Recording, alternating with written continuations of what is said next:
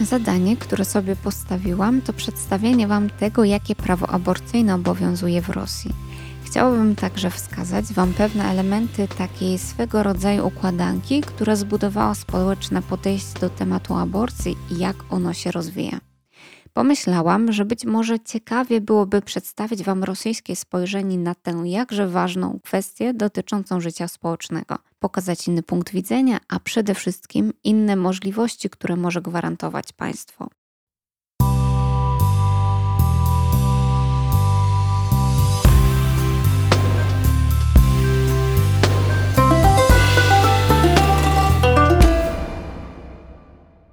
Długo się zastanawiałam, czy powiedzieć coś na ten temat, kiedy wprowadzić ten odcinek, czy nie jest on zbyt kontrowersyjny i czy zaciekawi Was.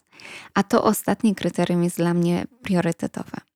Z drugiej strony obiecałam sobie, że w tym podcaście przedstawię Wam trochę inną rzeczywistość, trochę inne spojrzenie na różne tematy i tu pojawiła się taka możliwość. Temat aborcji nie należy do łatwych, przyjemnych i jednoznacznie rozstrzygalnych. Poniekąd możemy uznać, że kwestia ta należała lub po części wciąż należy do sfery tabu. W Polsce za sprawą wyroku Trybunału z 22 października ubiegłego roku aborcja stała się wyjątkowo ważną dla społeczeństwa kwestią. Świadczą o tym liczne demonstracje i protesty ludzi niezgadzających się z wyrokiem Trybunału. W tym miejscu nie chcę wchodzić w szczegóły, sami zapewne doskonale wiecie o co chodzi, jeśli tylko śledziliście na bieżąco sytuację w Polsce. Na początek Przytoczę parę faktów, które określają status aborcji w Rosji kiedyś i dziś. W Rosji do rewolucji 1917 roku aborcja była traktowana jako zbrodnia i groziło za nią od 3 do 5 lat pozbawienia wolności.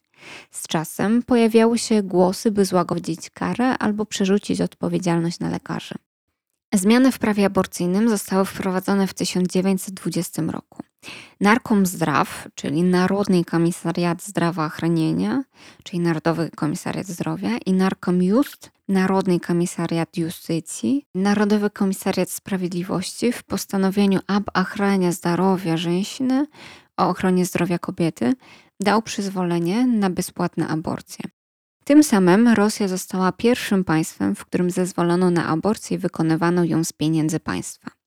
W rosyjskiej konstytucji prawo aborcyjnemu poświęcony jest 56 artykuł pod tytułem Искусственное прерывание беременности, czyli sztuczne przerwanie ciąży.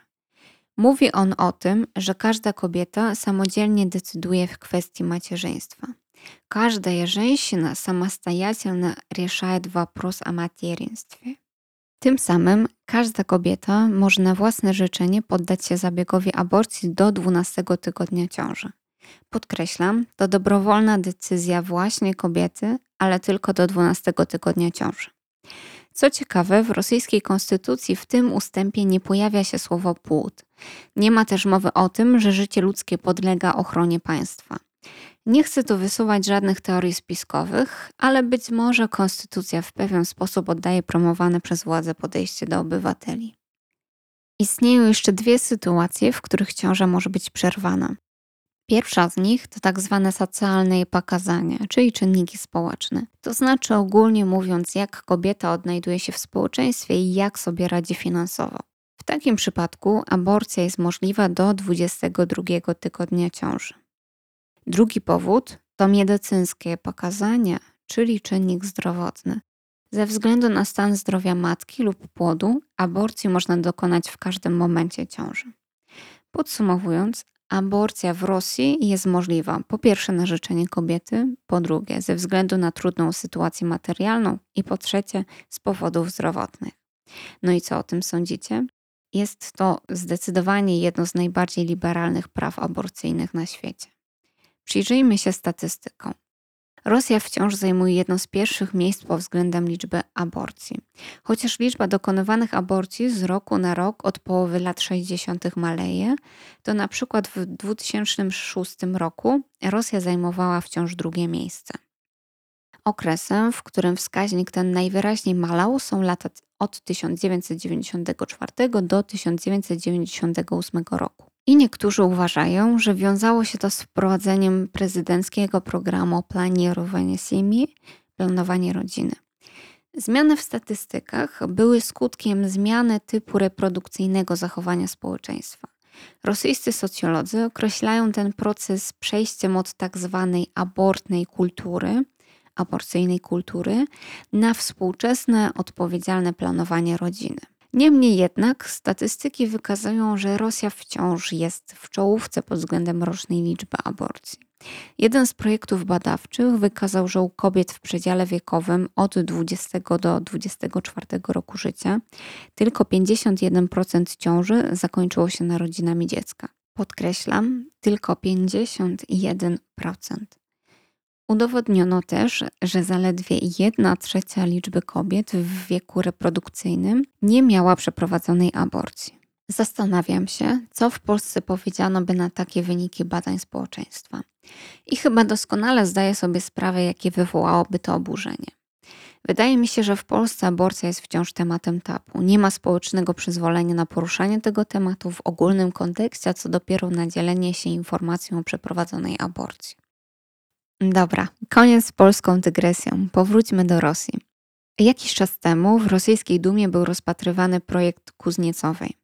Wnosił on ograniczenie finansowania aborcji z budżetu państwa i ograniczenie dostępności środków aborcyjnych. Uwaga, w tym miejscu muszę dodać, że w Rosji aborcja jest zabiegiem refundowanym przez państwo, a dostęp do środków umożliwiających przerwanie ciąży jest powszechny. Inicjatywa Kuzniecowej spotkała się z dużym oburzeniem. Nawet przedstawiciele Ministerstwa Zdrowia nie poparli pro-life inicjatywy. Jednym z argumentów wysuwanych przeciwko temu projektowi było to, że w czasach, kiedy aborcja była zakazana, nie oznaczało to, że zabiegi nie były przeprowadzane. Odbywały się, ale w warunkach niespełniających podstawowych wymogów sanitarnych i kończyły się niejednokrotnie nieprzyjemnymi powikłaniami zdrowotnymi, m.in. utratą możliwości posiadania potomstwa w przyszłości, a nawet śmiercią kobiety.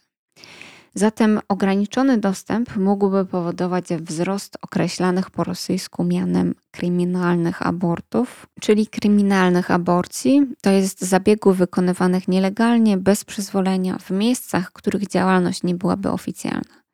Nie chcę tutaj demonizować rosyjskich kobiet ani nic z tych rzeczy. Chcę po prostu podkreślić, że aborcja jest rzeczą aprobowaną przez prawo i dużą część społeczeństwa. Nie mogę jednak powiedzieć, że inicjatywa przedstawicielki rosyjskiej Dumy spotkała się z całkowitą dezaprobatą. Projekt Kuzniecowej poparty został przez patriarcha moskiewskiego Kiriła i muftiego Talgata, uwaga, trudne nazwisko, Tarjudina. Już wyjaśniam, mufti to muzułmański prawnik i teolog, który zajmuje się rozstrzyganiem w sprawach życia państwowego i prywatnego, tak żeby były one zgodne z nauką islamu. Swoją drogą nie wiedziałam, że w Polsce też istnieje taka instytucja. Patriarcha Kirill, a może raczej powinnam go spolszczyć na Cyryla, jest odpowiednikiem papieża w Kościele Wschodnim. Jest on zwierzchnikiem rosyjskiego kościoła prawosławnego, podobnie jak papież wybierany jest dożywotnio. Patriarcha Moskiewski i całej Rusi tak brzmi jego tytuł, podobnie zresztą jak zwierzchnik Kościoła Rzymskokatolickiego, bierze czynny udział w komentowaniu spraw społecznych. Nie dziwi nas zatem wyrażenie swojej opinii w sprawie aborcji. Z tą różnicą, że jak mi się wydaje, społeczeństwo rosyjskie, a przynajmniej niewierząca znaczna część, nie przywiązuje dużej wagi do wypowiedzi przedstawiciela cerkwi. Przykładem tego może być chociażby komentarz Władimira Poznera, który pojawił się na pierwszym kanale rosyjskiej telewizji publicznej. Dziennikarz wyraził oburzenie, że cerkiew ingeruje w takie sprawy. Jednocześnie podkreślił, że całe szczęście w Rosji konstytucja gwarantuje świeckość państwa. Wypowiedź Poznera była bardzo emocjonalna i zakończyła się pytaniem retorycznym, do jakich państw według podejścia do aborcji Rosja chciałaby należeć. W opinii dziennikarza państwa z radykalnym podejściem do aborcji to kraje trzeciego świata lub kraje ultrakatolickie jak Polska. No właśnie, moi drodzy, a do jakich państw chciałaby być zaliczana Polska? Swoją drogą, Władimir Poznar jest znany z dosyć kontrowersyjnych wypowiedzi. I tutaj nie omieszkam ominąć takiej ciekawostki, że ten rosyjski dziennikarz wywołał falę protestów w czasie swojego pobytu w gruzińskiej stolicy Tbilisi. Gruzini wyszli na ulicę i protestowali pod hotelem, gdzie przebywał dziennikarz, by wyrazić sprzeciw wypowiedziom Poznera, w których nie uznawał niepodzielności i niepodległości Gruzji. Protesty sprawiły, że dziennikarz musiał opuścić Gruzję i odwołać huczne obchody swoich 87 urodzin. Ach, ten gruziński temperament. Powróćmy do Rosji. Z takich ciekawostek określających stosunek Rosjan do aborcji powinnam dodać, że jeszcze niedawno aborcje były traktowane jako zabieg zdrowotny i mogły być reklamowane na równych prawach z innymi zabiegami, np. depilacją czy usuwaniem znamion. Parę lat temu wprowadzono ustawę zabraniającą reklam aborcji.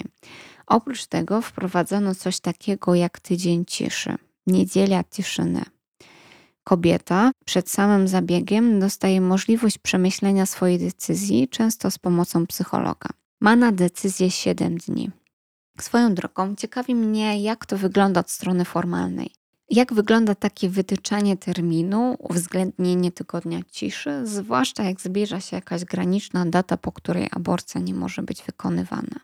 W ramach tej inicjatywy kobiety mają prawo pod okiem specjalisty przemyśleć sprawę.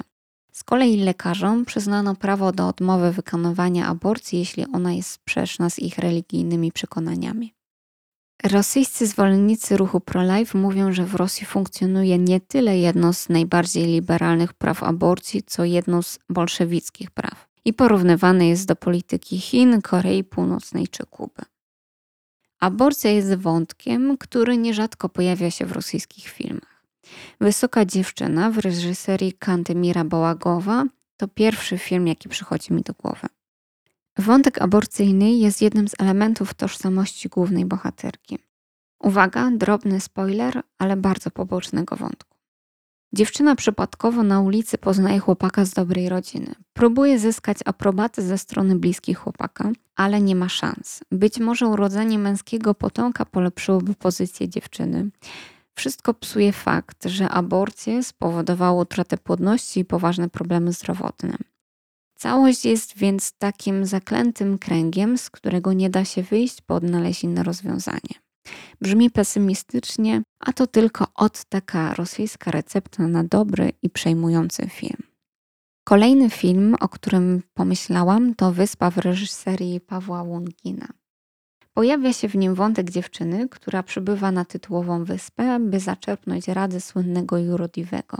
Szalony święty od razu rozpoznaje, albo raczej cudownie domyśla się problemu kobiety. Przepędza ją z wyspy i przepowiada narodziny pięknego i zdrowego dziecka.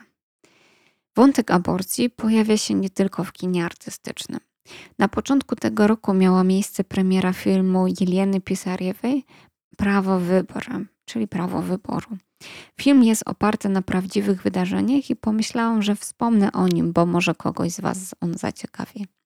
Jeśli znacie jakieś inne rosyjskie filmy poruszające wątek aborcji, dajcie mi znać.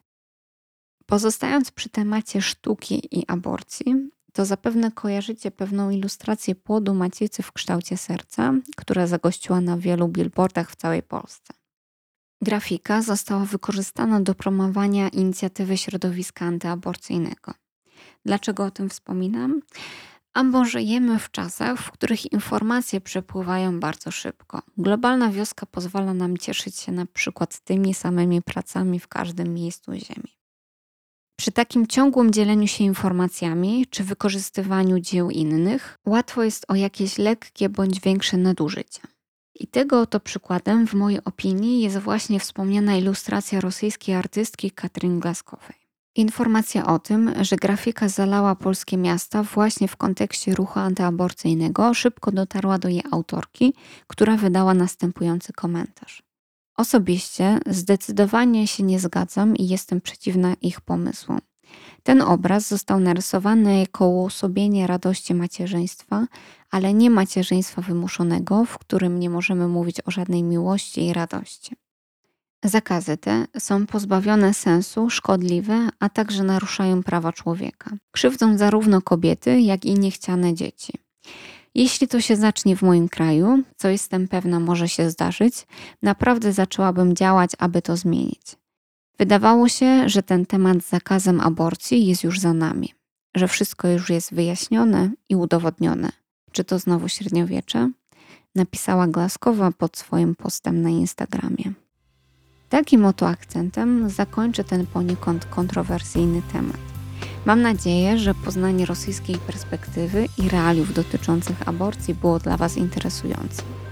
Jeśli chcecie usłyszeć kolejne ciekawostki, to zapraszam do kolejnych podcastów rosyjskiej Warto Znać, dostępnych na YouTubie, Spotify i innych serwisach streamingowych. Zapraszam również do obserwowania Instagrama rosyjskiej Warto Znać i facebookowego fanpage'u, gdzie na bieżąco informuję o zbliżającym się podcaście i nie tylko. Do usłyszenia już wkrótce. Do skorej wstryć.